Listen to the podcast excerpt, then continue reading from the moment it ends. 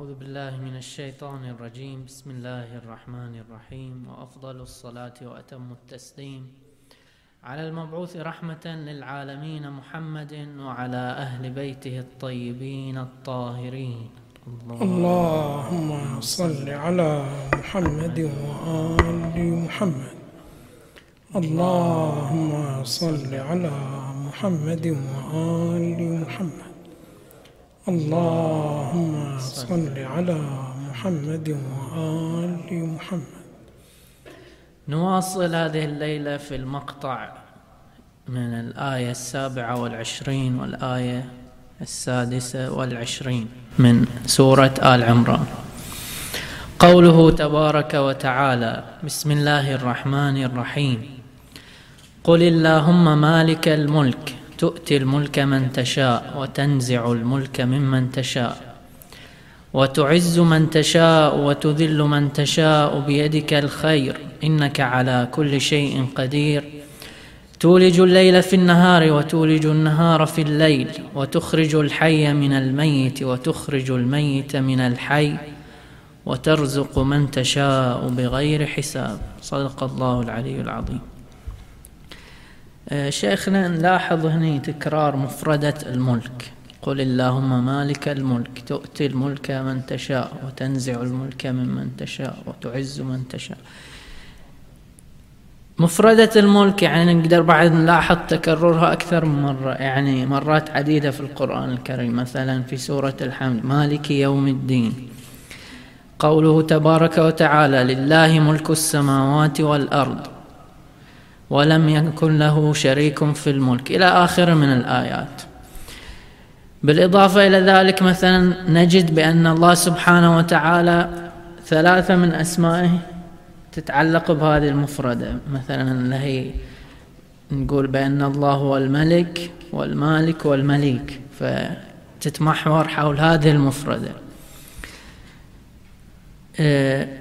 مثلا نجد بأنها عبارة عن تبرير كمثال ل يعني لأحقية الله للعبادة، مثلا في قوله تبارك وتعالى: مالك يوم الدين إياك نعبد وإياك نستعين، فكأنما جعلت مقدمة إلى استحقاق الله سبحانه وتعالى للعبادة. فكأنما هنا نلاحظ بأن وجود يعني مكانة لهذه المفردة في القرآن تبرر العديد يعني من الأشياء اللي يعني يستند عليها كبرهان، خلنا نقول. فإذا ممكن تبين لنا هذه المفردة أكثر.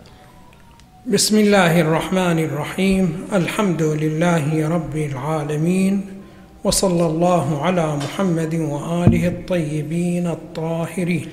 اللهم صل على محمد وآل محمد. الملك اسم من أسماء الله الحسنى، وكثير من المدعيات القرآنية لا نستغني عن اسم الملك للاستدلال على هذه المدعيات. فالله سبحانه وتعالى في القرآن يقول بأنه لا رب ولا إله ولا مدبر بنحو الاستقلال إلا هو، توحيد الربوبية.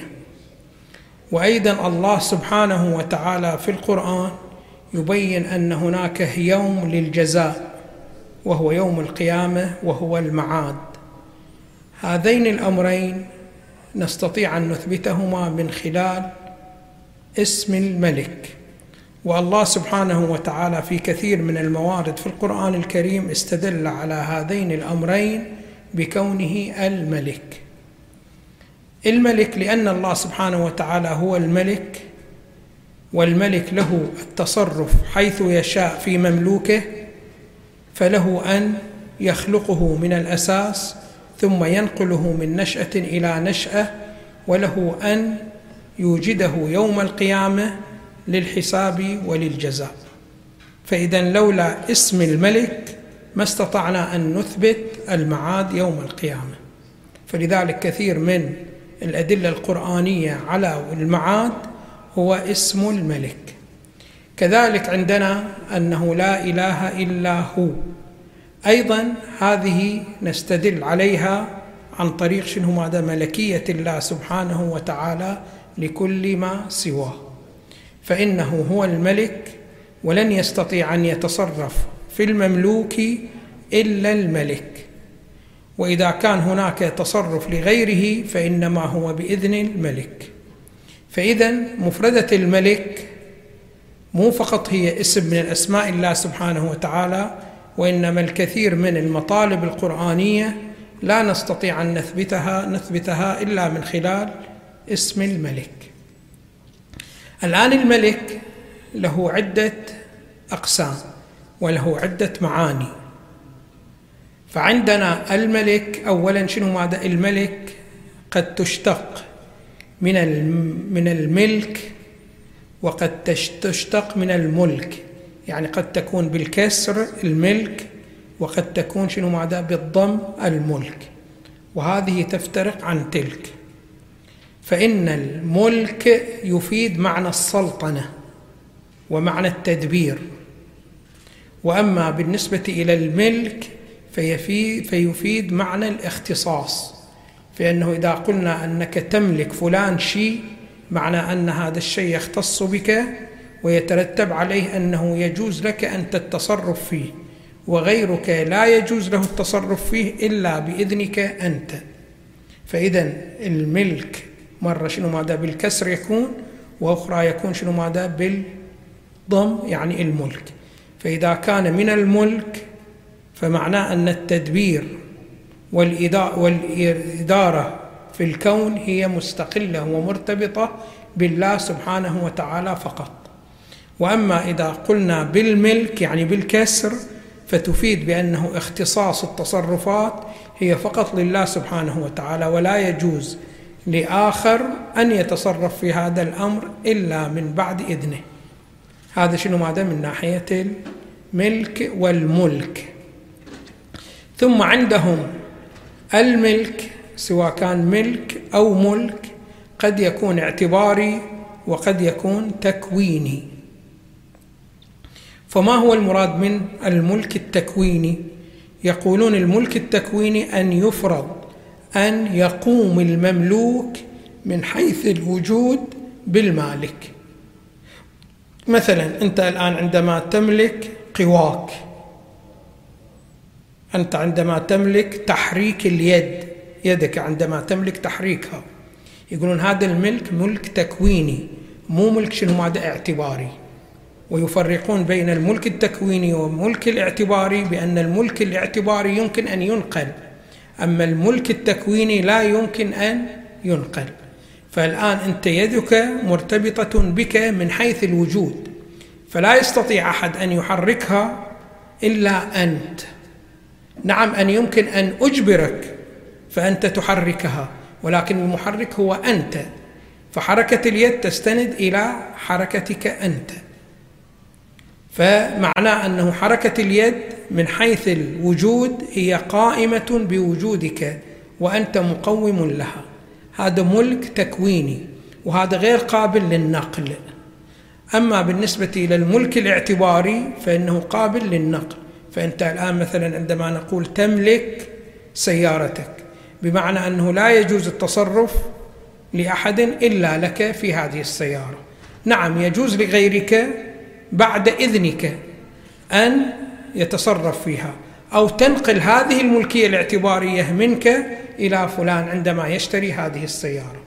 فهذا الملك يعبر عنه ملك اعتباري، والملك الاعتباري قابل للنقل وقابل شنو هذا للإذن فيه بحيث الآخر يستطيع أن يتصرف فيه. أما الملك التكويني فهو غير قابل للنقل وغير قابل لأن يؤذن للآخرين أن يتصرفوا به، فإنه لأنه مرتبط بالقيام الوجودي، فالمملوك قائم بك من حيث الوجود. هذا بالنسبة إلى الملك الحقيقي والملك الاعتباري أو الملك التكويني والملك الاعتباري.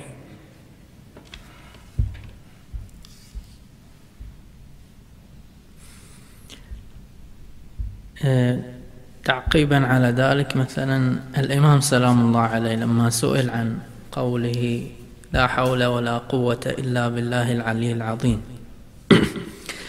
فيقول: إنا لا نملك مع الله شيئا ولا نملك إلا ما ملكنا، فمتى ملكنا ما هو أملك به منا كلفنا، ومتى أخذه منا وضع تكليفه عنا. هل هذا يعني في نفس السياق؟ هذه أيضا هم مرتبطة بالملك الحقيقي التكويني والملك الاعتباري، بمعنى أن الله سبحانه وتعالى عندما يعطيك القدرة على شيء من الأشياء، فهذه القدرة مملوكة لك بالملك التكويني.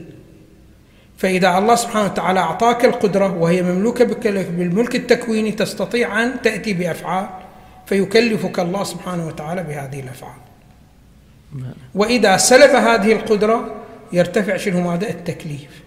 كذلك بالنسبة إلى الملك الاعتباري، فإنه الله سبحانه وتعالى عندما يمضي سبب من الأسباب في أنك تتملك عين، وهو تملك اعتباري، مثلا الله سبحانه وتعالى يقول: لو أهداك شخص من الأشخاص سيارة فإنها تنتقل من ملكية فلان إلى ملكك، فيجوز لك التصرف أنت. فلو فرضنا أن هناك تكاليف شرعية تتوجه لك بعد أن تمتلك السيارة، فهي التكاليف راح تتوجه إليك. بمجرد أن الله سبحانه وتعالى ينزل عليها شيء من الأشياء بحيث تتلف، ولا يصح لك أن تستفيد من السيارة بعد ترتفع التكاليف. فإذا التكاليف الشرعية مرتبطة بالمكنة بالملك التكويني، وأيضا مرتبط بالمكنة بالملك الاعتباري، فهي كثير تكون موضوع لكثير من التكاليف الشرعية بهذه الصورة بهذا النحو. أحسنت. زين، مفردة التملك، طبعا الملك من صفات الله سبحانه وتعالى، وإحنا مأمورين بالتشبه بصفات الله سبحانه وتعالى، فهل يعني مثلا يمكن فرض بأن هناك ذم يتوجه إلى التملك أو بعض أنواع، أم مطلق التملك هو يعني محبة مثلا؟ هو حب التملك الله سبحانه وتعالى جعله في الإنسان من الأمور الفطرية، فما عندك شخص من الأشخاص لا يوجد فيه حب التملك. لماذا؟ لأنه يعيش، لا بد أن يعيش في هذه الدنيا مدة من الزمن، ولن يستطيع أن يعيش في هذه الدنيا من غير أن يملك أي شيء من الأشياء. فإذا بقاؤه في الدنيا إلى حين متوقف على ماذا؟ على ملكيته. ولا بد أن يكون هناك نازع فطري ودافع فطري حول شنو ماذا؟ التملك. فلذلك بعض البرامج وبعض المذاهب التي حاولت أن تلغي الملكية فشلت. لماذا؟ لأنها تريد أن تنازع أمر فطري في فطرة الإنسان. فالله سبحانه وتعالى فطر الإنسان على حب التملك، ولن يستطيع الإنسان أن يعيش في عالم المادة وهو عالم التزاحم، ويحتاج إلى أن ينتظم إلا بإباحة التملك. فما يمكن أن نمنع التملك مطلقا لأنه أمر فطري. الأمر الآخر بأنه النظام في الدنيا حتى يستقر لا بد من إباحة التملك. ولكن هذه الأمور الفطرية تحتاج إلى تهذيب، فإنه عندنا كثير من الأمور الفطرية التي هي موجودة في نفسية الإنسان، ولو أتيح لها أن تعمل كما هي راح يحصل فساد في الكون. فمثلا الآن أنت عندك شنو ماذا؟ مثلا حب الجمال، كل إنسان منا يحب الأمور الجميلة، وما يمكن الدين أن يأتي ويقول بأنه لا تتعلق ولا تحب الأمر الجميل. هذا ما يمكن، لأنه أساسا في الأمور الفطرية الله سبحانه وتعالى جعل هذا الحب، حب الجمال، كحب التملك.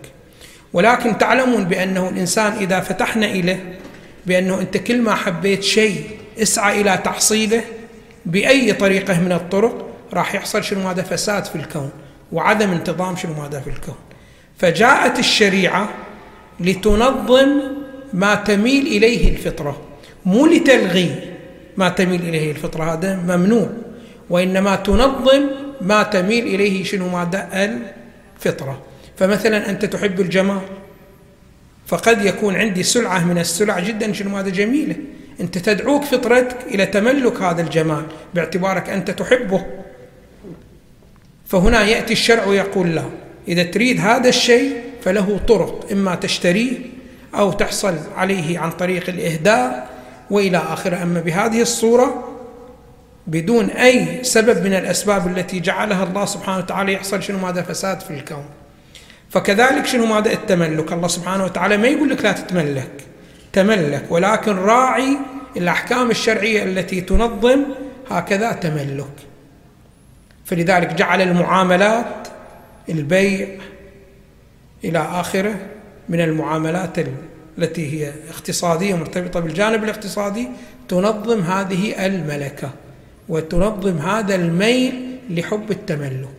فإذا التملك أمر ضروري حتى شنو ماذا؟ النظام شنو ماذا؟ يبقى. ولكن دائما وأبدا احنا عندنا توحيد، توحيد عندنا جدا شنو ماذا؟ أنواع جدا كثيرة. فعندنا توحيد واجب الوجود بالذات، وعندنا توحيد الإله لا إله إلا الله، يعني توحيد المعبود. كذلك عندنا توحيد المالك. فلاحظوا بأنه الملك الاعتباري متأخر عن الملك التكويني، بل هو ناشئ من الملك التكويني. فلأن الله سبحانه وتعالى هو مالك لكل الموجودات، سواء كانت صغيرة أو كبيرة، سواء كانت متواضعة أو مرتفعة جدا من حيث القيمة، كل هذه الأمور مملوكة لله سبحانه وتعالى ملك تكويني. يعني شنو ملك تكويني؟ يعني وجودات هذه الأمور قائم بوجود الله سبحانه وتعالى. فأي شيء من الأشياء لا استقلال لها، فحيث أن كل الأمور لا استقلال لها وإنما الاستقلال فقط هو لله سبحانه وتعالى، كذلك الملك التكويني هو كله لله سبحانه وتعالى. ثم الله سبحانه وتعالى ملكك تكوينا بعض الأمور، وملكك بعض الأمور ملكية اعتبارية. فعليه لابد أن تستند إلى إذن الله سبحانه وتعالى في هكذا ملكية. فإذا الله سبحانه وتعالى ما أذن لك ذلك، أنت ما تستطيع شنو ماذا؟ أن تتصرف. فالآن مثلا في الملك التكويني الله سبحانه وتعالى أذن لك أن يكون هناك وجودات قائمة بوجودك، فمثلا أنت لك قوة، لك علم، هذا العلم قائم بوجودك فأنت تملك علمك.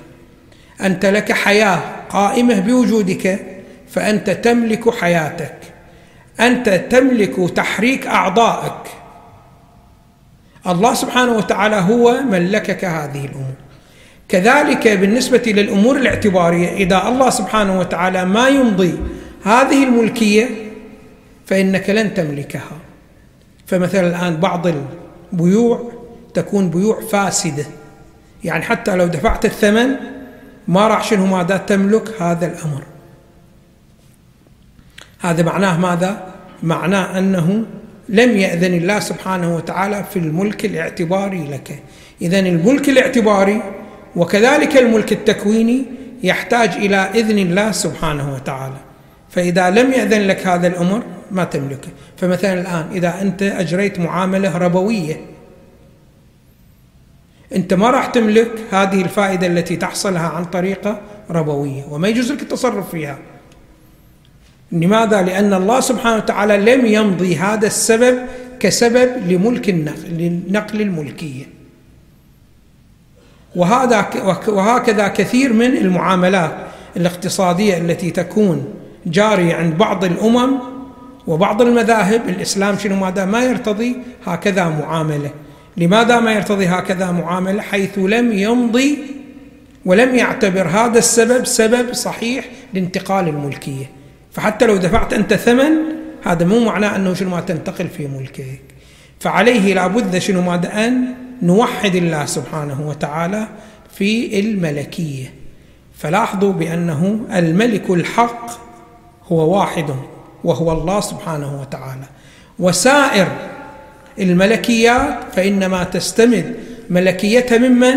من الله سبحانه وتعالى. أما بالنسبة للملكية التكوينية فواضحة، وكذلك الملكية الاعتبارية. فإذا لم يأذن الله سبحانه وتعالى في هكذا ملكية فإنه مهما أتيت بالأسباب، هذه الأسباب ما راح تسجلك ملك لهذا الأمر، وهذا هو عبارة عن التوحيد الملكية. فلا ملك إلا الله سبحانه وتعالى، وسائر الملوك إنما يستمدون ملكيتهم ممن؟ من الله سبحانه وتعالى. فكما أنه لا مؤثر مستقل في الكون إلا الله سبحانه وتعالى، كذلك لا ملك مستقل في الكون سواء كان بالملكية الاعتبارية أو الملكية التكوينية إلا الله سبحانه وتعالى بهذا النحو وبهذه الصورة. تفضل. الشيخ الجوادي في تفسير يقسم الملكية إلى ثلاثة أقسام، يقول هناك ملكية اعتبارية وملكية حقيقية. بالنسبة للملكية الحقيقية تقسم إلى مطلقة ومحدودة، فالمطلقة مختصة بالله سبحانه وتعالى المفترض. أما الحين النقطة محل البحث، خلنا نقول بأن الملكية الحقيقية المطلقة أنت راح تكون مكلف بأن ما تستعملها إلا فيما يرضي الله سبحانه وتعالى. أما بالنسبة للاعتبارية فلا بد أن تحرز نقطتين، بأن أولا طريقة التملك تكون مشروعة ممضاة من قبل الشرع، وبالإضافة إلى التصرف فيها راح يكون ممضى أيضا من قبل الشرع. صحيح. إيه.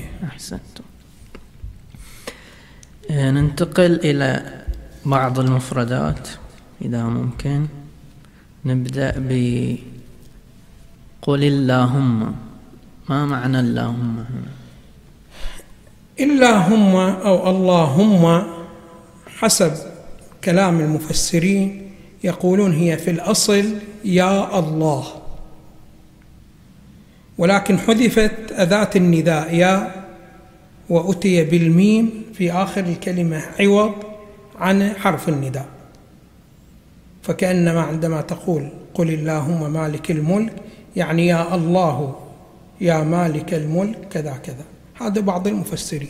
البعض الآخر من المفسرين يقولون لا، اللهم بمعنى أنت، فكأنما إقرار إلى الله سبحانه وتعالى أنك أنت يا الله، أنت مالك الملك. فهنا كأنما اللهم بمعنى أنت الله مالك الملك، بهذه الصورة وبهذا النحو. انتقل إلى تولج. تولج الليل في النهار. إيلاج الليل في النهار، طبعا نحن نلاحظ هذه الظاهرة الطبيعية وهي بمشهد من الجميع. تلاحظ مثلا في الشتاء ماذا يحصل؟ يحصل النهار يكون قصير والليل يكون طويل، ثم في الصيف يكون النهار طويل والليل قصير. فمعنى هذا أنه شنو معناه؟ أن الليل يدخل على النهار فيأخذ منه ويقصره، وكذلك النهار يدخل على الليل فيأخذ منه ويقصره. والإيلاج هو عبارة عن عملية الإدخال، فيدخل الليل على النهار فيأخذ منه، ويدخل النهار على الليل فيأخذ منه. وهذا من أمور المرتبطة بالتدبير الإلهي للكون. وطبعا هذه من النعم الإلهية العظيمة جدا، فإنه لو لم يكن هذا الأمر الحالة الزراعية ما راح شنو ماذا ما راح تنتظم. فإن الحالة الزراعية عندما تثمر الزرع والأشجار عندما تثمر يحتاج إلى شمس حتى شنو ماذا حتى تنضج الثمار. إذا هذه الشمس ما تكون بهذه الصورة وبهذا النحو ما ينضج الثمار، وإنما يتساقط الثمار بعد مدة، يتساقط غير صالح للأكل. فإذا شنو ماذا ارتفاع درجة الحرارة هي في الواقع تطبخ الثمار فتكون صالحة شنو ماذا للأكل. فلو كان الوقت كله كما هو في الشتاء ما راح تحصير شنو مع درجة الحرارة عالية، فما تنضج شنو مع الثمار والحياة ما تستقر. كذلك لو كان الحياة كلها شنو مع كلها نهار طويل، الحرارة راح شنو مع راح ترتفع، وإذا ارتفعت الحرارة أيضا الثمر راح يحترق قبل أن يكون صالح للأكل. فمن نعم الله سبحانه وتعالى أنه يولج الليل في النهار ويولج النهار في الليل، يعني يدخل هذا على هذا فيقصر ذاك، ويدخل هذا على ذاك فيقصر ذاك. أحسنت. بالنسبة إلى إخراج الحي من الميت و... أيضا من التدبير الإلهي إخراج الحي من الميت والميت من الحي. هنا عندنا تفسيران لهذا الأمر، البعض يقول بأن المراد بإخراج الميت من الحي إخراج الكافر من المؤمن، فإنه قد يكون إنسان مؤمن يخرج من ذريته من هو كافر، أو شنو ما دعوا بالعكس، يكون إنسان كافر يخرج من دي من ذريته حي مؤمن وهو حي، فيخرج الحي من الميت، يعني يخرج المؤمن من الكافر، ويخرج الكافر من أو يخرج الميت من الحي، يعني الكافر من المؤمن. والبعض الآخر قال لا، وإنما المراد بأنه هذه الآن مثلا الأشجار والثمار، فأنت عندك شنو ماذا هذه البذرة وهي غير قابلة للنمو، طالما هي بذرة غير قابلة للنمو وغير قابلة أن تتحول إلى شنو ماذا إلى حيوان ثم إلى شنو ماذا إلى إنسان، فإذا تحولت إلى النبات وصارت تنمو صارت حية، فالبذرة عندما تشير إليها تقول هي ميتة لا نمو فيها، ثم يخرج منها الزرعة وتكون هي قابلة للنمو فهي حية، ثم يتولد أيضا الحيوان وإلى آخره. فالآن عندك هذا الإنسان هذا كان في الأصل شنو ماذا نطفة، واضح شلون، وقبل أن تكون نطفة كانت شنو ماذا حيوان منوي، وقبل أن تكون حيوان منوي كانت جزء غذائي من الأجزاء الموجودة شنو ماذا في بدنك، والجزء الغذائي معناه أنه جماد، عند ذلك تحول إلى شنو ماذا إلى كائن قابل للحركة، ثم ارتقى إلى شنو ماذا إلى الإنسان. فكل مرحلة من مراحل التطور عندما ينتقل عن مرحلة، هذه مرحلة موت، عندما ينتقل إلى المرحلة التي بعدها وهي متطورة تكون شنو ماذا حياة. فالآن أنت عندك شنو ماذا الغذاء قبل أن يتحول إلى حيوان منوي كان شنو ماذا ميت، عندما حصل الحيوان المنوي صار شنو ماذا حي، ثم الحيوان المنوي عندما كان حيوان منوي فقط، عندما صار نطفة وعلقة صار فيه كمالات وجودية أكثر فيكون حي، إلى أن يكون حيوان ثم يكون إنسان، يكون انتقال من موت إلى حياة. فكل انتقال من درجة متخلفة إلى درجة متطورة يكون هذا الانتقال من الموت إلى الحياة بهذه الصورة. فهنا هكذا يقول بأنه النبات عندما يكون في البذرة يكون شنو ماذا في حالة موت ثم يحيا، ثم نفس هذا النبات عندما ينقطع من الشجرة يجف وييبس فيكون شنو ماذا ميت. فهذه الانتقالات المراد شنو ماذا الانتقال من الحياة إلى الموت، وهو من الأمور المرتبطة بالله سبحانه وتعالى، لأنها داخلة في التدبير الكوني، والتدبير هو لله سبحانه وتعالى. أحسنت. قوله تعز من تشاء وتذل من تشاء، مفردة الإعزاز والإذلال. الإعزاز هو يقولون كون الشيء بحيث لا يمكن أن ينال منه.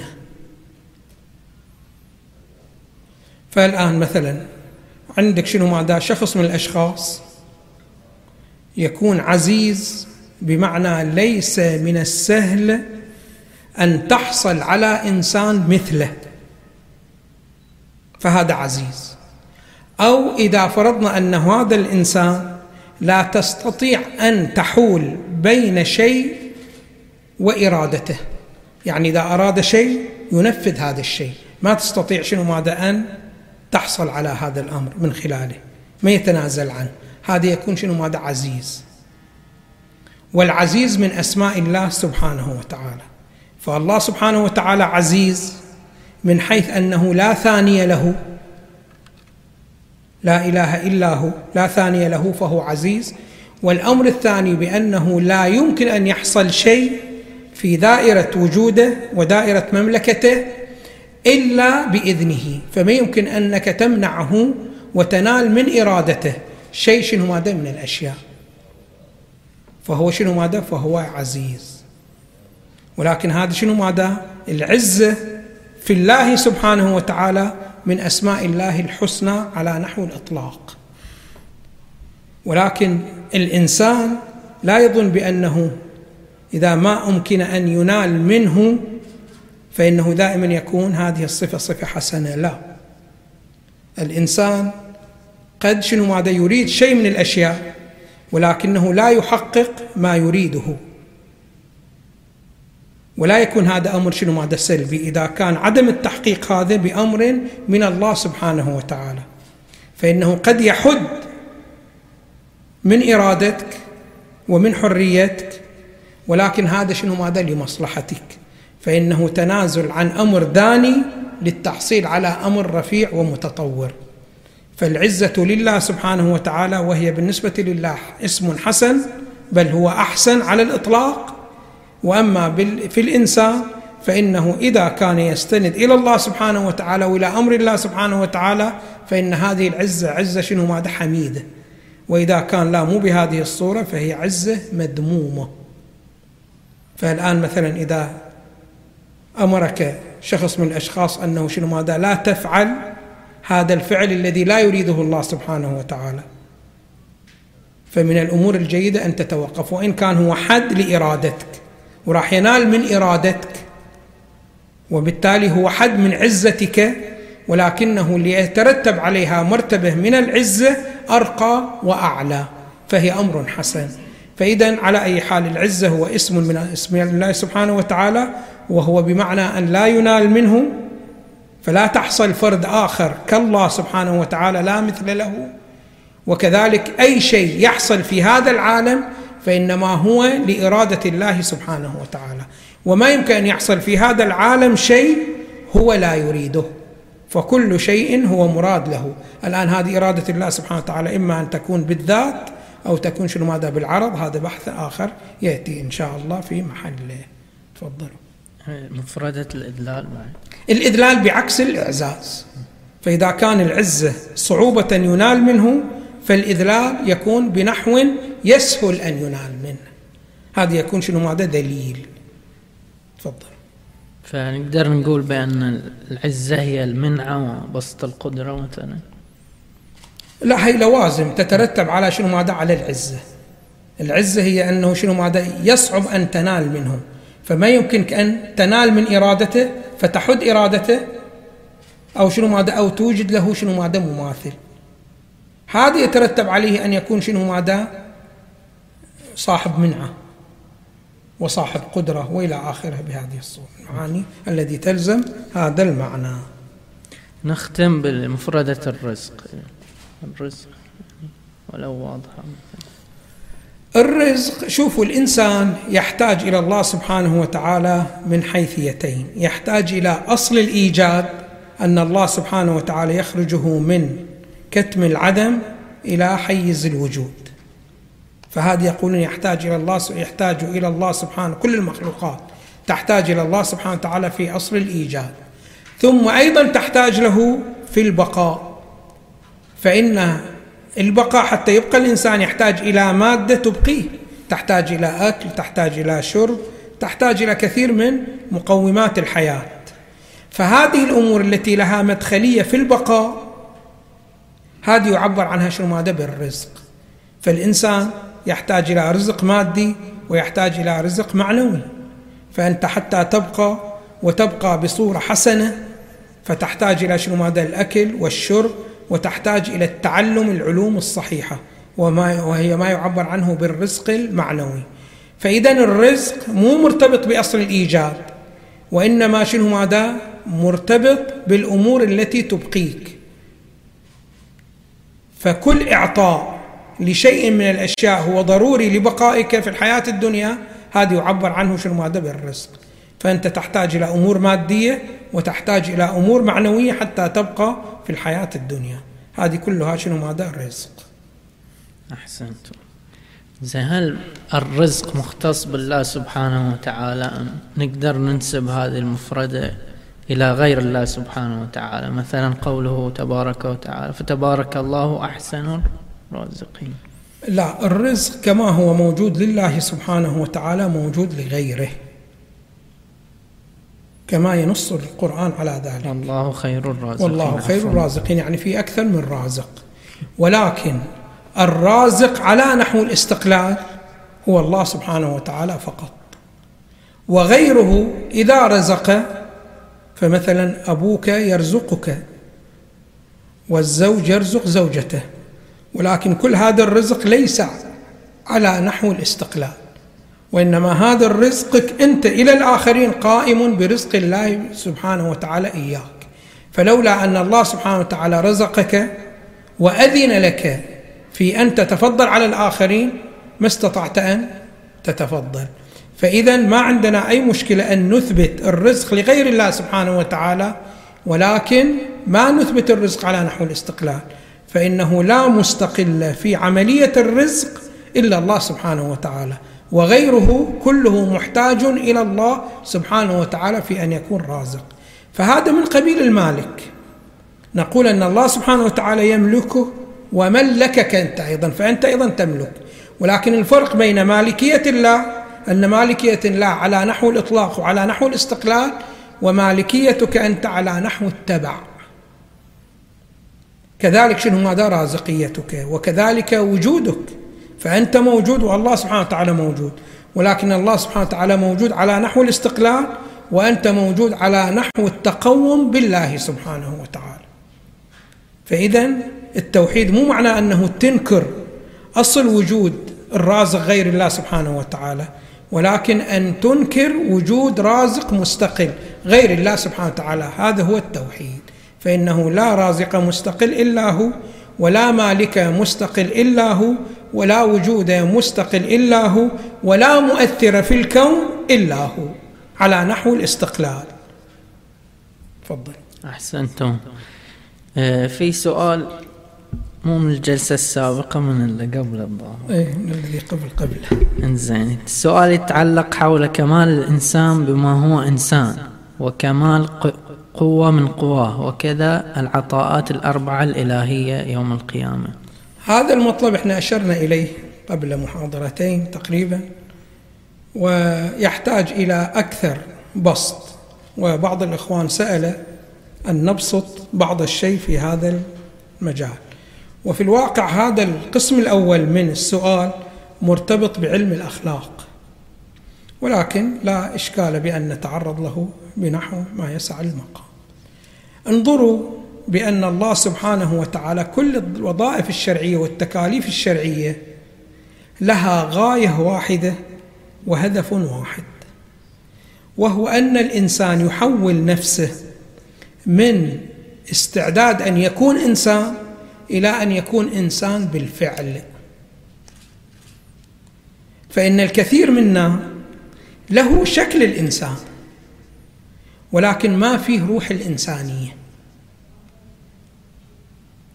شنو يعني روح الإنسانية؟ شوفوا الله سبحانه وتعالى جعل الإنسان بما هو إنسان له كمالات معينة ترجع له بما هو إنسان، وهناك كمالات ثانية موجودة في الإنسان ولكن ما ترجع إليه بما هو إنسان، فما راح تحقق هذه الكمالات التي لا ترجع له من حيث هو إنسان، ما تحقق إنسانيته. فانظروا الآن، الإنسان كثير من الصفات يتصف بها، فالإنسان يتصف بأنه ممتد في الأبعاد الثلاثة، فالإنسان له طول، له عرض، له وزن، وإلى آخره. يقولون هذه يتصف بها الإنسان مو لأنه إنسان، وإنما يتصف بها لأنه جسم. فلأنه جسم، والجسم كما هي موجودة في الجمادات موجودة في النباتات وموجودة في الحيوانات وموجودة في الإنسان، ولو ارتفعت الجسمية ما يرتفع الإنسان، فإن الإنسانية شيء والجسمية شيء آخر.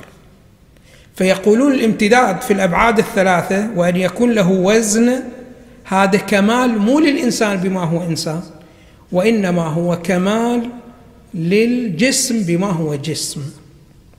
ثم هذا الجسم يتحول إلى نبات، والنبات له عدة صفات، فإن النبات يقولون ينمو فهو نامي، تشوفه الآن بحجم معين ثم شنو ماذا ينمو ويزداد في الحجم. وأيضا له كمال آخر وهو أنه شنو ماذا يتغذى، فالنبات يختلف عن الجسم، الجسم بما هو جسم ما يتغذى فليس له الكمال التغذي، ولكن النبات بما هو نبات يتغذى، فلذلك تضع تحته أسمدة يتغذى عليها. وأيضا النبات بما هو نبات له القدرة على توليد المثل، فأنت تشوف عندك نخلة تشوف طلعت جنبها فسيلة ولدت شنو ماذا فسيلة، فهذه كمالات، ولكن كمالات لماذا؟ للنبات مو للإنسان بما هو إنسان. فالإنسان ممتد في الأبعاد الثلاثة بما هو جسم، والإنسان يتغذى وينمو ويولد المثل بما هو نبات. ثم كمال آخر للحيوانية الموجودة في الإنسان، ما هي كمالات الحيوانية؟ كمالات الحيوانية يقولون بأنه الحيوان يتحرك بالإرادة، يعني إذا أراد أن يتحرك من هذه النقطة إلى تلك النقطة باستطاعته أن يتحرك، فيقولون الحيوان متحرك بالإرادة. والحيوان مدرك يعني عالم للجزئيات، هذا بما هو شنو ماذا؟ بما هو حيوان. فالإنسان عندما يدرك الجزئيات وعندما يتحرك بالإرادة هذا مو كمال للإنسان بما هو إنسان. وطبعا هذه الحركة وهذا إدراك الجزئيات يترتب عليه الشهوة ويترتب عليه الغضب، فهذه كمالات ولكن كمالات للحيوانية بما هي حيوانية، مو للإنسانية بما هي إنسانية. ثم شنو ماذا؟ الإنسان لآخر مرحلة له كمالات. فأول كمال من كمالات الإنسان، طبعا الإنسان بما هو إنسان له بعدان، بعد نظري وبعد عملي. البعد النظري أن يدرك الواقع الخارجي كما هو من غير أي تشويه، وعلى رأس الواقع الخارجي هو عنصر التوحيد، فإن في الواقع الخارجي الله موجود وكل الأشياء قائمة بالله سبحانه وتعالى. فالإنسان غير الموحد هذا في الواقع ليس بإنسان، لأنه كمال الإنسانية بما هو إنسانية إدراك الواقع الخارجي كما هو، وعلى رأس هذه الإدراكات إدراك الله سبحانه وتعالى وقيام الوجودات كلها بالله سبحانه وتعالى، هذا في البعد النظري. فالآن تأتون بإنسان مشرك، هذا مو إنسان، له قالب الإنسان صحيح ولكن ليس له حقيقة الإنسانية، والإنسانية لم يفعلها بعد، مستعد أن يكون إنسان، هذا في البعد النظري. وأما في البعد العملي فإن الإنسان هو الذي يحول نفسه من ميل إلى الشهوات وميل إلى أن يكون غضوب وإلى آخره، إلى شنو ماذا؟ أن يحقق في نفسه ثلاث صفات، صفة العفة وهي أن تكون القوة الشهوية فيه معتدلة لا إفراط ولا تفريط، وصفة الشجاعة فلا يكون هناك تهور ولا يكون جبن، وصفة الحكمة في الجانب العلمي بأن يدرك الأمور كما هي، لا يكون سفسطائي ولا يكون شنو ماذا؟ غبي لا يستوعب الأمور. فالإنسان إذا حصل هذين الصفتين المرتبطة بالقوة العملية والقوة النظرية عند ذلك يكون شنو ماذا؟ يكون إنسان. فانظروا الآن أنتم إذا تشاهدون الآن الكرة الأرضية، من يمارس الشرك هذا في الواقع ليس بإنسان حقيقة. ثم الشرك على أنحاء، عندنا شرك لفظي وهو أن لا يقبل أن يقول لا إله إلا الله بلسانه، وعندنا شرك عملي وهو أن يقول لا إله إلا الله بلسانه ولكن قلبه ما يعتقد ذلك كما في المنافقين، أو يكون شرك عملي الذي تشير إليه الآية المباركة: وما يؤمن أكثرهم إلا وهم مشركون. فهؤلاء كلهم هؤلاء في الواقع شنو هذا؟ ليسوا بإنسان فعلي. الآن متى يتضح لنا هذا الإنسان الفعلي؟ يتضح لنا يوم القيامة، فإن الله سبحانه وتعالى في هذه النشأة النشأة المادية أخفى الجهة الباطنية. لماذا؟ حتى تستقر الحياة الدنيا.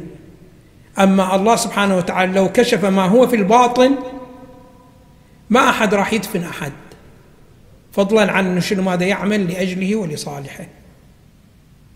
ولذلك في الرواية موجود: لو تكاشفتم ما تدافنتم. الله سبحانه وتعالى أخفى الباطن هنا حتى تستمر الحياة المادية.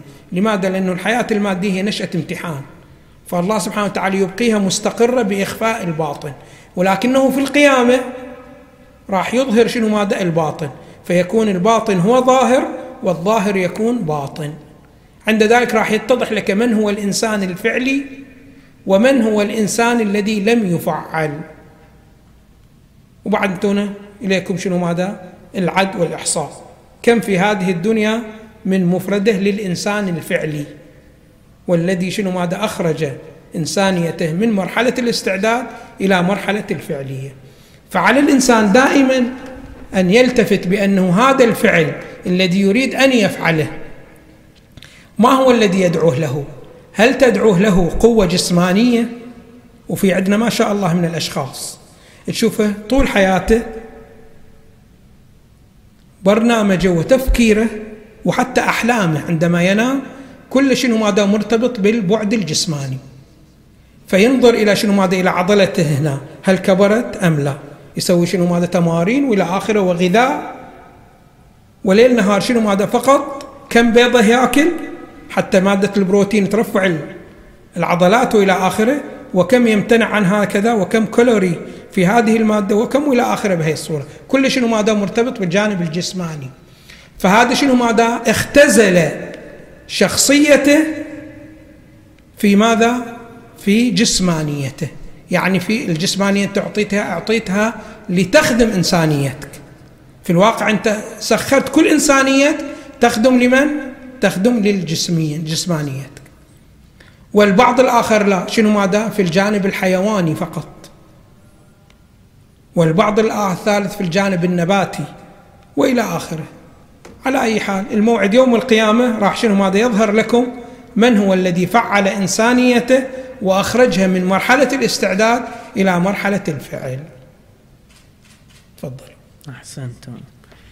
نفتح المجال للأسئلة إذا أحد من الحضور عنده سؤال أو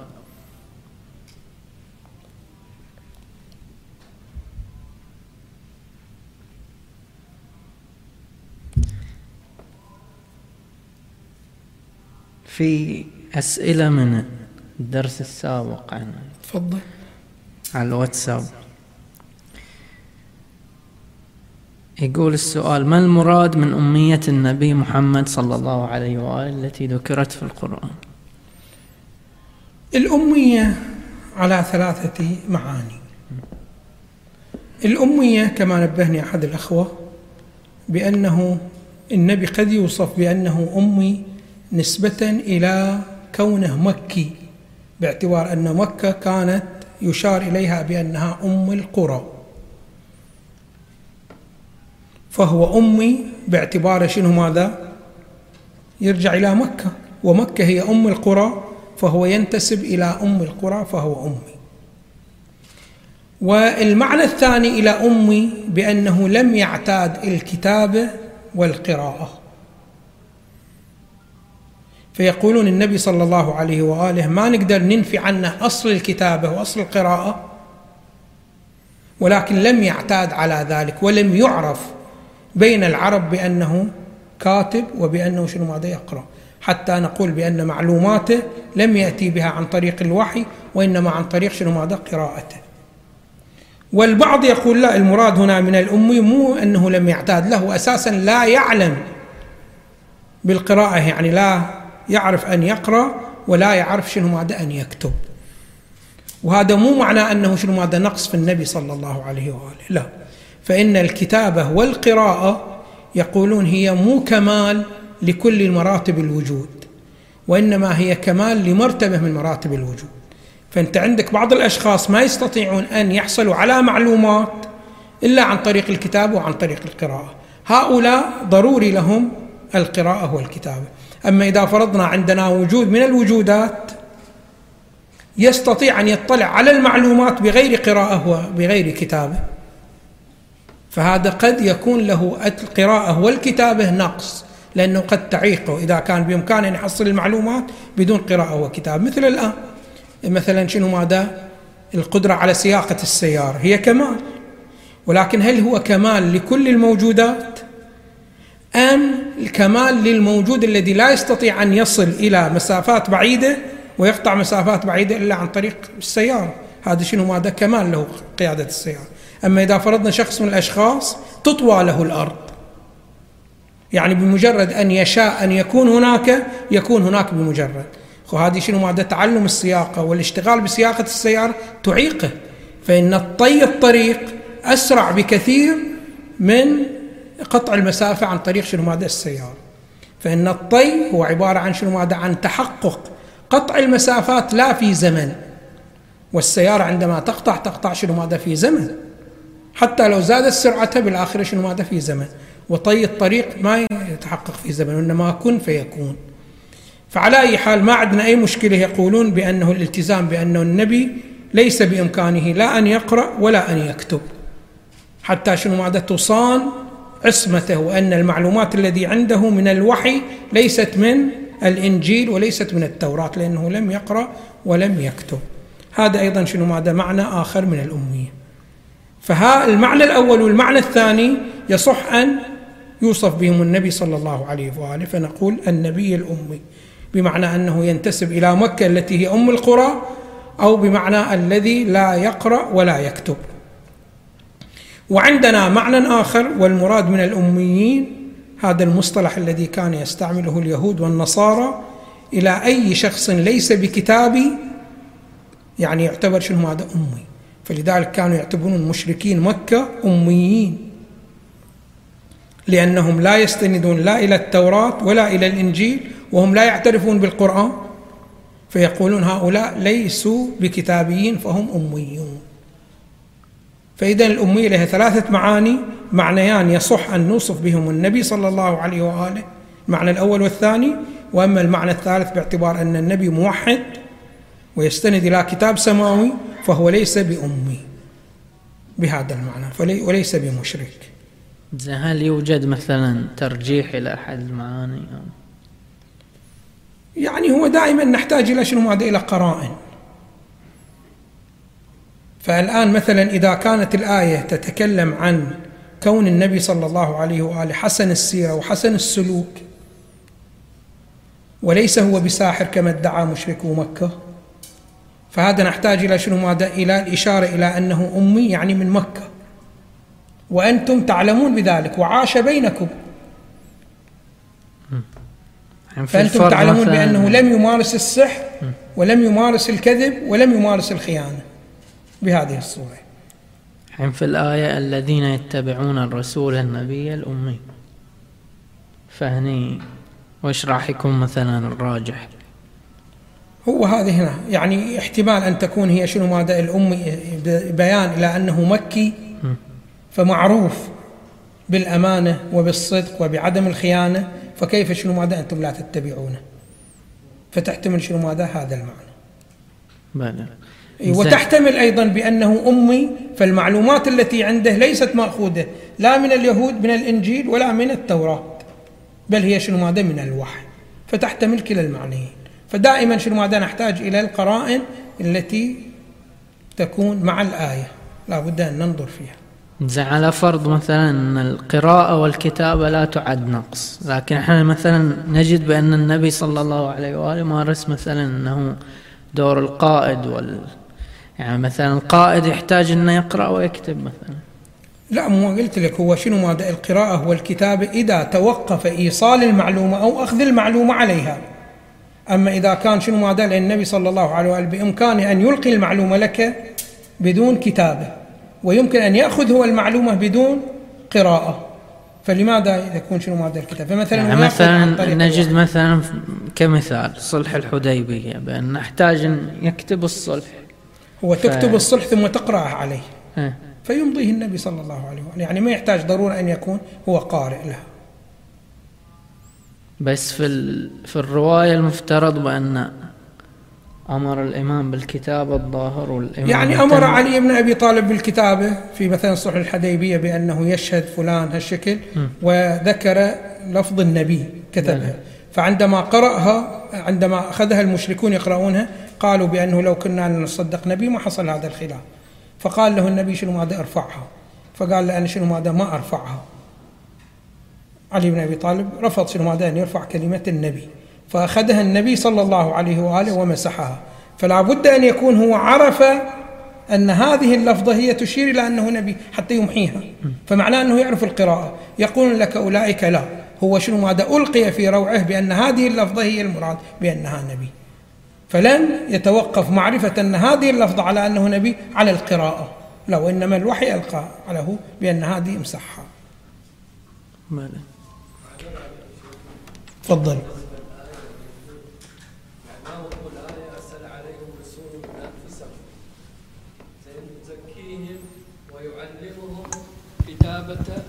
زين، ويعلمهم الكتابة والحكمة. الكتابة والحكمة، فهذا ما يستفاد منها يعني القراءة والكتابة. لا يعلمهم يعني يلقي المعلومات في قلوبهم. إلقاء المعلومات في القلب مو لازم أن يكون شنو عن طريق الكتابة أو عن طريق القراءة، لا. الآن إحنا عندنا مو نروي إحنا عن الإمام الجواد سلام الله عليه أنه جلس في مجلس واحد وذكر ما يقارب من عشرات الآلاف الأجوبة في مجلس واحد على عدة مسائل. يتلو عليهم كتابه، يتلو يعني يقرأ. لا لا يتلو عليهم مو معنى أنه عنده كتاب وقاعد شنو ماذا يقرأ، وإنما شنو ماذا يقرأ عليهم. يتلو يقرأ عليهم، يقرأ شنو ماذا من إلقاء الوحي. أنت الآن مثلا عندما تحفظ متن من المتون وتبدأ شنو ماذا تلقيه على الآخر، أنت قاعد تقرأ الآن ما قاعد تقرأ. فالنبي هكذا ألقى الوحي في قلبه ثم أخذ يتلو هالشكل. هو النبي صلى الله عليه وآله عندما كان ينزل عليه الوحي ثم يتلو القرآن كان يتلوه مكتوب، هم بعدين يكتبونه، فكان هكذا بهذه الطريقة يكون شنو ماذا التعليم. فهذه المسألة على أي حال مو كثيرة ذات أهمية، المهم بأنه أن نتبع ما دعانا النبي صلى الله عليه وآله لاتباعه، هذه المسألة. أما كيف هو يحصل هذه المعلومات أو لا يحصلها وإلى آخره، فعلى أي حال هي ليست شنو ماذا بكمال، هاي اتفاق عندهم بأنها ليست بكمال لكل الوجودات، ولا لو كان كمال لكل الوجودات لازم تلتزم بأن الله سبحانه وتعالى أيضا يمكن أن يقرأ ويكتب، والحال بأن الله سبحانه وتعالى منزه عن الكتابة، فإن الكتابة تحتاج إلى شنو ماذا إلى يد وتكتب، والله سبحانه وتعالى ليس بجسم، منزه عن الجسمانية. كذلك منزه عن القراءة، فإن القراءة تحتاج إلى لسان وعين وإلى آخره، والله سبحانه وتعالى منزه عن هكذا التجسيم. اقرأ، أنت ما تعلم بأنه هذا اقرأ قطعا ليس في كتاب، لأنه هذا شنو هذا بالبداية أنه جبرائيل يقرأ على النبي والنبي صلى الله عليه وسلم يكرر اللفظ، فما كان شنو هذا كتاب موجود. يعني لا تظن بأنه جبرائيل عندما نزل على النبي صلى الله عليه وآله كان جايب كتاب ثم فتح الكتاب قال له شنو ماذا يلا اقرأ هذه الشكل بس، لا مو بهذا النحو، وإنما الوحي هو إلقاء قلبي للعلوم. أحسنتم شيخنا، والحمد لله رب العالمين، وصلي يا رب على محمد وآله الطاهرين. اللهم صل على محمد وآل محمد، اللهم صل على محمد وآل محمد، اللهم صل على محمد وآل محمد.